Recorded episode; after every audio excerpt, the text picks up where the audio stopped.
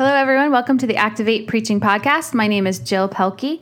And if you'd like to hear more from the Activate Podcast, you can check it out on YouTube, iTunes, or SoundCloud.com, has all past episodes of the Activate Podcast. We're going to pray and then we're going to get right into the Word of God together.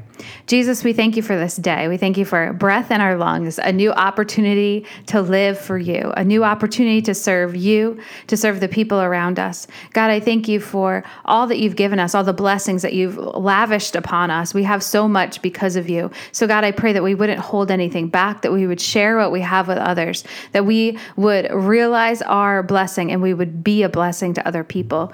God, we thank you for Jesus. We thank you for a life laid down on our behalf. And God, I pray that each one of us would lay down our lives on the behalf of others. God, I thank you for the opportunity to look into your word. Now open our hearts, God, I ask in Jesus' name. Amen. All right, today we're going to be in Ephesians chapter 3. So if you have your Bible, turn right to Ephesians chapter 3. Ephesians is a letter written by the Apostle Paul to the church of Ephesus. And he's writing this letter while he is in chains for the gospel. He is in jail writing this letter. And in chapter 3, he starts off For this reason, I, Paul, the prisoner of Christ Jesus, for the sake of you Gentiles. So in the letter, he introduces himself first. Um, that was the way that they greeted people back then instead of Dear Jill, and then you do the letter from the Apostle Paul. It starts off, I'm of the Apostle Paul writing to you. So he says these words, though. He says, I am a prisoner of Christ Jesus. He doesn't say he is a prisoner of the Roman guards who were surrounding him at the time. He didn't say he was a prisoner um, kept in Caesar's court. No, he is a prisoner of Christ Jesus. He looks to Christ Jesus as the one who is ruling and reigning over his situation. So everything that he's going through, he's going through for Jesus. Everything he's going through, he's going through in service to God. And he knows that God is big enough to be in control of the situation. When we look at situations in our lives, we have to recognize that God is in control. We have to recognize that he is bigger than the things that we see in front of us in the physical, natural realm. He is supernatural. And so, Paul recognizes that he is a prisoner of Jesus. He is not a prisoner of Rome. He is not a prisoner of people. He's not a prisoner of his situation. God is bigger. He is a prisoner of Jesus. And we can see all these hundreds and hundreds of years later that he was a prisoner on purpose to be able to write most of the New Testament for us. He was a prisoner on purpose uh, to write most of the New Testament. This he could not see or even comprehend at that moment, but God foresaw it. God put him there on purpose. Was it comfortable? No. Were there nights where it was hard, or days or months where it was hard? Absolutely. And so too in our lives, when we go through seasons that we don't understand, we, like Paul, have to say, I am a prisoner of Jesus. I am a prisoner of God Himself, and whatever He has planned for my life, I will walk forward trusting Him every moment. Whatever you're going through in your life right now, begin to look at it in a whole different light. Begin to turn the coin, over, look at the other side, and say, I am going through this situation as a servant of God. So, 3 verse 1, he says, I, Paul, am a prisoner of Christ Jesus. And then in verse 7, he says, I became a servant of this gospel by the gift of God's grace given to me. He refers to himself as a prisoner and a servant. Would you today begin to look at yourself that way? Would you begin to look at yourself as a prisoner and a servant instead of thinking about what we can get for ourselves or the position we deserve? Let's begin to look at ourselves as Paul looked at himself. He is a prisoner and a servant. Paul gave up his life that you and I would see the gospel at work. Paul gave up his life that the Gentile believers, the people that were not uh, the Israelites, that were not Jewish, would see the gospel at work. He gave up his life for someone less than himself in society, gave up his life. This reminds us of Jesus, doesn't it? Who gave up heaven, who gave up living in heaven, came to earth and literally laid down his very life. Now, Paul laid down his life in a day to day, to day, to day, month to month way. Are we also laying down our lives? Are we living as servants and prisoners? Are we living for our own mean and our own advancement? If I'm a servant, I'm not demanding. If I'm a servant, I'm taking direction. If I'm a servant, I'm caring for others. If I'm a servant, I'm listening to what others are telling me. If I'm a prisoner, I realize I have no rights. Which today do we see ourselves as? Do we see ourselves as Paul saw himself? Do we see ourselves as Jesus saw himself, as a servant to all? At the cross, we see Jesus laying down his life. In his actions, we see Paul laying down his life. In what ways are you today laying down your life in service to the gospel? You see, your salvation weaves into others' lives a lesson. Your living for God, your day to day living for Jesus, weaves a lesson into the minds and the narrative of other people's lives. They see you, and maybe your day may be mundane, your day may be just regular, your week may be just regular, your month may be just regular, but you are living as unto the Lord. And it's a lesson for other people. Because the righteousness of God is revealed in your upstanding living. The righteousness of God will be revealed on your day to day choices of following Jesus. And we're going to talk a little bit later about the wisdom of God. And the wisdom of God is so different than the wisdom of man. And I don't think any person who is a true Christian, any person who is a true follower of Jesus, has a boring life because the wisdom of God is so different. The wisdom of God brings interesting things, interesting people, interesting moments into our lives. There are day to day things that are ordinary and the same and the same. But we are listening to the Holy Spirit. And as we listen to the Holy Spirit, He speaks to us things that we would have never come up with on our own or never seen on our own. I was talking to someone this morning who said he was home and reading uh, the Bible and he was reading some other books and just studying and seeking the Lord. And he really wanted answers on what he was praying and seeking the Lord about. But instead, the Lord said, Get up and go see your neighbor. Clear as day. And so this person got up and went and saw his neighbor, and God revealed stuff to him just by talking to his neighbor. That's not man's wisdom, that's supernatural wisdom. The answers to our questions don't come in our timing, they come in God's timing. You know, I was seeking God about something, and uh, it came to me while I was in the middle of doing something else, in the very middle of a task that required my attention. The Lord began to speak words uh, from Scripture into into my mind, and so I looked it up. With one hand, I was doing the one thing I had task that I had to continue doing, and with the other hand, I was flipping through Scripture to find the verse that the Lord had given me, and it answered a question that I've been asking for a long time. Why would God give that to me in the middle of all the other things? that I was doing. I don't know, but it was for that moment at time in, in that time. God speaks to us. His wisdom is so much bigger than ours and so different than ours. And so, in his wisdom, he says, Don't elevate yourself, make yourself low. Don't demand your own way, but listen to what others say to you. Paul listened not just to his own revelation that the Lord given, had given to him. He was given revelation, straightforward, direction from the Lord to go to the Gentiles, but then it was confirmed by Peter, who was an apostle and a leader in the church. He said, Yeah, the Lord spoke to me the same thing. You are supposed to go to the Gentile church. And then the Old Testament scriptures, the Bible that they had confirmed again that this is what he was supposed to be doing. And Paul goes and he gives up all respect of other people. There were people in the church world that hated him. There were people in the non church world that hated him, but it did not matter because God had revealed and confirmed what he was supposed to do by the leaders that were over him in his life by the scriptures that he had known and memorized, he began to see this mystery of God was revealed in his life, this mystery of what the Lord was doing for, for the whole story played out from beginning until then, that God had a plan and he was going to use Paul to go to the Gentiles and say, You are one church. So he is a prisoner and a servant. We too can be a prisoner and a servant. We should be. We ought to be like Jesus. If we want to be like Jesus, we're going to serve.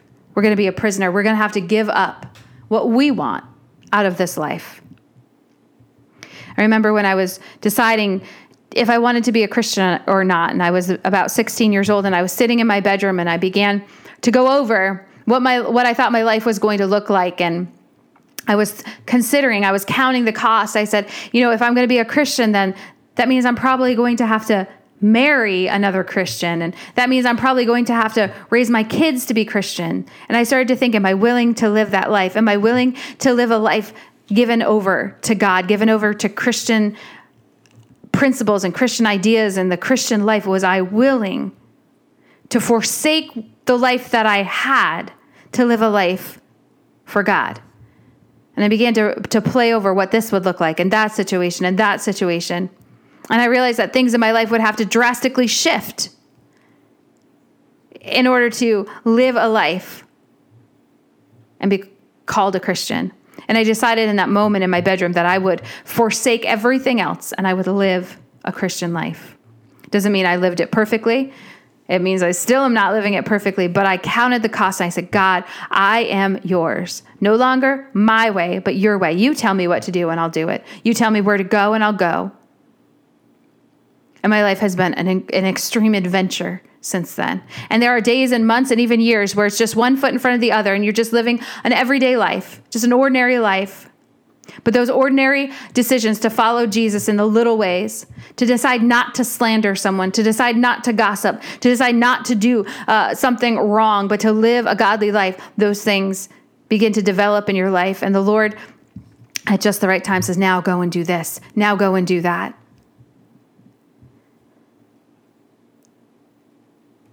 God had a master plan for the Gentiles. And Paul was given special grace, it says, to lead the Gentiles into a right relationship with the Lord. But Paul had to give up his life.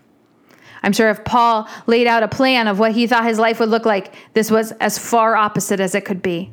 He gave up all rights to his own pride, all rights to his own money, all rights to his own uh, housing situation, all rights to where he would live and what he would eat and who he would be around. He gave up his right to demand respect. People hated him.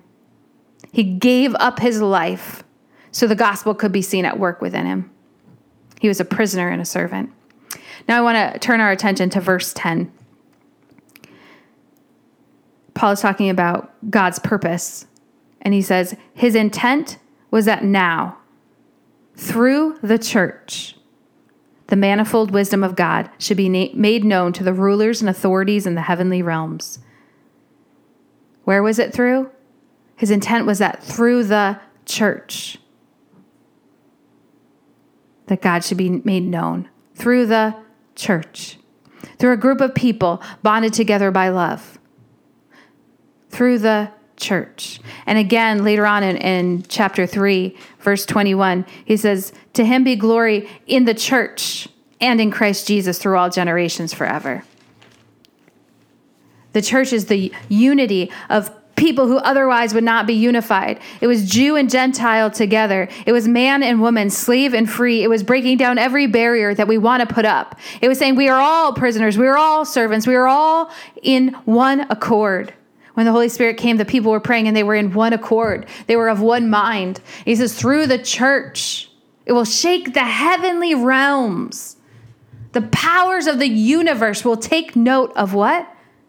The church. The church is not a single person. The church can never be a single person. The church is a, a body of believers. This is a mystery. This is impossible to come together to serve God. You have to lay down your own preferences. You have to lay down your own ideals, your own pride.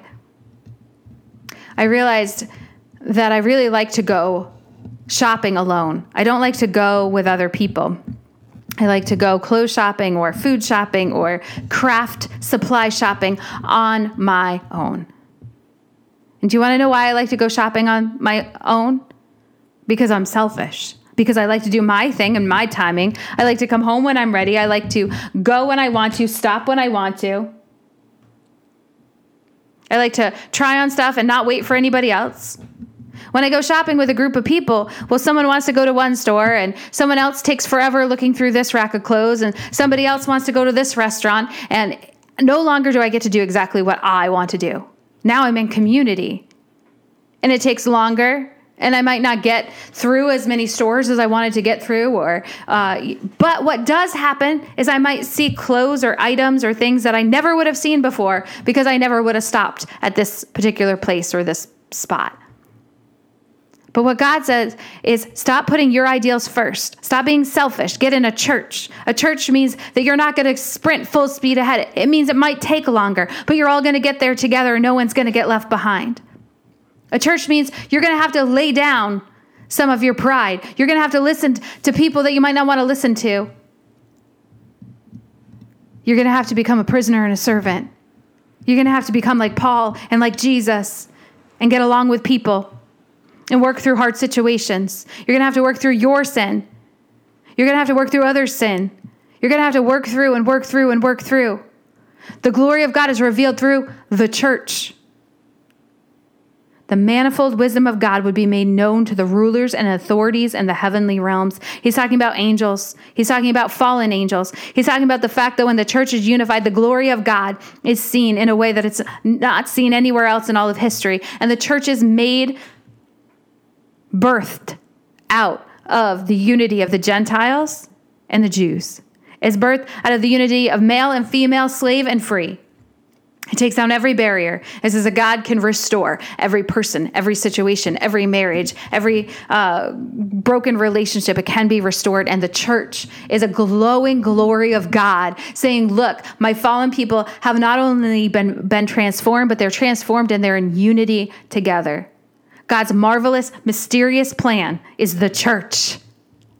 Do you want to plan like Jesus planned, like Paul planned? See, they had plans to do certain things, but Jesus said, I only do what my Father says to do.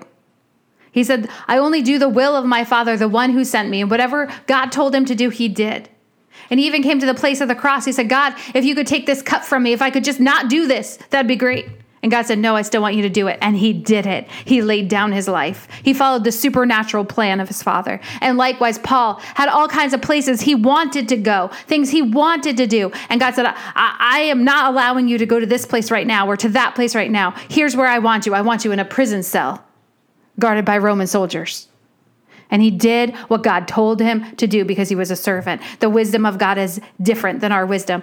If you want to plan like Paul, if you want to plan like Jesus, here's the plan you listen to the Holy Spirit of God, which is going to direct you somewhere you literally could not think up. If you want to plan like them, you have to be ready to be in for the ride of your life, directed by God, by the word of God, by people over your life. Plan like Paul, listen to God. Our main issue is bowing our knee. Our main issue is getting rid of our pride. Our main issue is we know we can run further if we run ourselves. I know I can get more shopping done if I go by myself. I know I can do exactly what I want if I just do it by myself. But God's supernatural wisdom is the church. His supernatural wisdom is to go with a team. His supernatural wisdom is to make yourself less and serve and serve and serve and be a prisoner to Jesus and to serve people even when it doesn't feel good, even when they're mean to you. The church was mean to Paul, continually mean to Paul. The non churched people were mean to Paul. The apostles were mean to Paul. And yet, this was God's perfect supernatural plan for him that things would come at him from all sides. People would come at him. Plus, he would have what is often referred to as the referred to in scriptures, the thorn in his flesh, and he asked God to take it away. So he had this always nagging thing coming at him. He had people coming at him. He was literally in chains. And this was God's plan for his life so that God could be exalted in him, that we could see Christ in him. And it's because of Paul's obedience to the Lord and the plan that the Lord had to him, revealed right to him, revealed by his church leaders, and revealed by scripture. This plan put him in prison. This plan put him in chains. And the plan was that he would bring together the Jews and the Gentiles and say, You all have access to God. His life was laid down so that we could see that. Jesus' life was laid down so that we could see a way to God. In what ways is your life being laid down? If you are so independent that you can't go to church, you can't find any church that fits your ideals, then you're a lot like me wanting to shop by yourself and just get your own thing done in your own way. And I really believe that the Lord would say that his plan is that you would find a church. His plan that you would get in a body of believers. You don't have to agree with absolutely everything. You have to agree that Jesus is Lord. You have to humble yourselves. Submit to the authority that he puts over you because all authority comes from God. Let God work it out. He's got a bigger plan. Paul didn't know that he was writing the New Testament when he wrote it. You don't know what God's going to work out in your life as you're doing it. You obey God. You become a prisoner to Jesus. You become a servant to everyone. And you watch what God's supernatural wisdom does. But he says, if you go and you join a church, if you're part of this body, that even the heavens will take notice, the angels will take notice and say, not only have you restored this one person to salvation, but you restored them as a body, as a group of people that can get together in bro- brotherly love that breaks down every barrier. That it's not about how much money you make. It's not about position or power.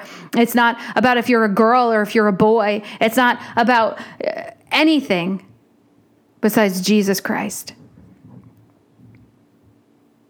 Our salvation is worked out at church.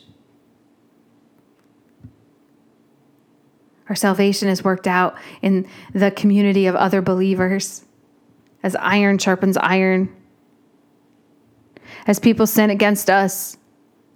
And we have opportunity to get rid of offense and to forgive. And we have opportunity to grow. And we have opportunity to count it all joy when we face trials of many kinds, of various kinds, as we work out our anger. And we realize that human anger doesn't produce the righteousness that God desires. And as we work out our salvation with other believers around us. And then the flip side of that, when we sin against other people, we have the opportunity to apologize. We have the opportunity to grow and to change. We have the opportunity to be confronted.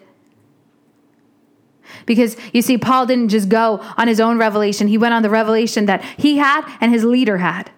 And not only that he had and his leader had, but the word of God had. And he wasn't a renegade off by himself. The church is made to bring glory and honor to God as a collective body of believers. It's not always easy. Paul's chains were not easy. His prison cell was not easy. It's not supposed to be easy, it's supposed to be godly. It's not supposed to be easy, it's supposed to be godly.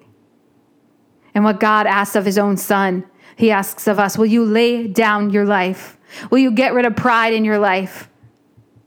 Will you stop going shopping on your own and go with another group of people because you'll be surprised at what you'll find? You'll be surprised at the place that you end up. It won't be where you chose, it'll be where God directs you to go. You'll end up at the right place. Can we trust, like Paul, that God oh, has this overarching control of our life, that He knows the direction He's leading us in, that everything that we go through is because of Him? He goes before us, He prepares our way before us. Even a place in the midst of our enemy, He prepares for us. Ephesians, Ephesians 3:10 says his intent was that now through the church the manifold wisdom of God should be made known to the rulers and authorities in the heavenly realms according to his eternal purpose that he accomplished in Christ Jesus our Lord.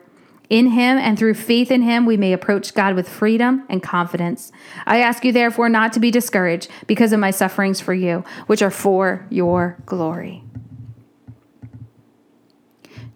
I want to encourage you today to become less, to stop demanding your own way, to become a prisoner of Christ, to lay down your very life, to die to your own thoughts for your life and say, God, whatever you have for me, I trust you. I trust that your way is better. If Paul had made a map of what his ministry should look like, he would not have gotten where he got to. It is only because he laid down his life and trusted the word of God revealed to him and to the leaders around him that he got to where he got to. Do you want to be like Paul? Do you want to be like Jesus? Lay down your life. You, Jesus. I will lay down my very life for you, Jesus. When it's uncomfortable, when it feels like a prison cell, I'll know that God, you have a bigger plan here. He has a plan for your life, no matter what it feels like. We have to know that He has a plan. Get involved in your church because you're going to work out your salvation. You're going to work out things. You're going to come in contact with people who are going to hurt you. You're going to come in contact with people who will gossip about you. And likewise, you're going to come in contact with people who will raise you up and lift you up in prayer and come alongside you and help you to grow. God's plan was for a church. He's coming back for a church, a bride without spot or wrinkle. It's a mysterious plan and it shakes the heavenly realms. What a mystery. This is not how I would do it. This is not how anyone else would do it because it's a supernatural plan. Supernatural plan is this become a servant, become a prisoner, get involved with other people who may or may not hurt you, and grow and continue to grow. And God will be glorified, not only here on earth, but in the heavenly realms. Next week, we're going to pick up with the second part of Ephesians chapter 3. Let's pray together. God, we thank you for this day. We thank you for your word that pierces our heart. It separates bone from marrow. It separates the intentions of our heart. And God, there's some of us that our intentions are just plain bad. Our intentions are just plain prideful. And God, I pray that you would come in and you would begin to transform us to see you. God, I pray that each one of us would spend time in your presence. In your presence, the yoke of slavery is broken. And we can be joyful servants. We can be joyful prisoners. In your presence, God, you remind us who you are. In your presence, you make all things new. In your presence, there's fullness of joy. So, God, I pray that we would find time in your presence to be renewed, that that spring of living water would bubble up inside of us, and we would be refreshed in your presence. There's no substitute for your presence. Everything else is a crutch. Your presence is what we crave and what we need. You are breath and life to us. You are our food. You are our bread of life. You are our living water. So, God, today we come and we feast on you. We drink from your cup. God, we spend time, we lean into who you are. And God, in your presence, God, I pray that you would reveal your wisdom to us. You would reveal your plan, that you would show your hand. Show us, God, where to go, where not to go, what to do, what not to do. We trust you, God. No matter what comes at my life, I trust you, God. I have decided to follow you. I have decided that no matter what comes in circumstances, no matter what comes in my feelings, I will follow you. So, Lord, I pray that you would help us stand steady and fast. That God, we would be reminded that we stand on a rock that does not move. Help us to be like Paul. Help us to be like your son, Jesus. Help us to lay down our very lives, knowing that your wisdom is better, that your plan is greater. We trust you, Jesus. We give this day to you. Anything you have for us, we trust you. In Jesus' name, amen.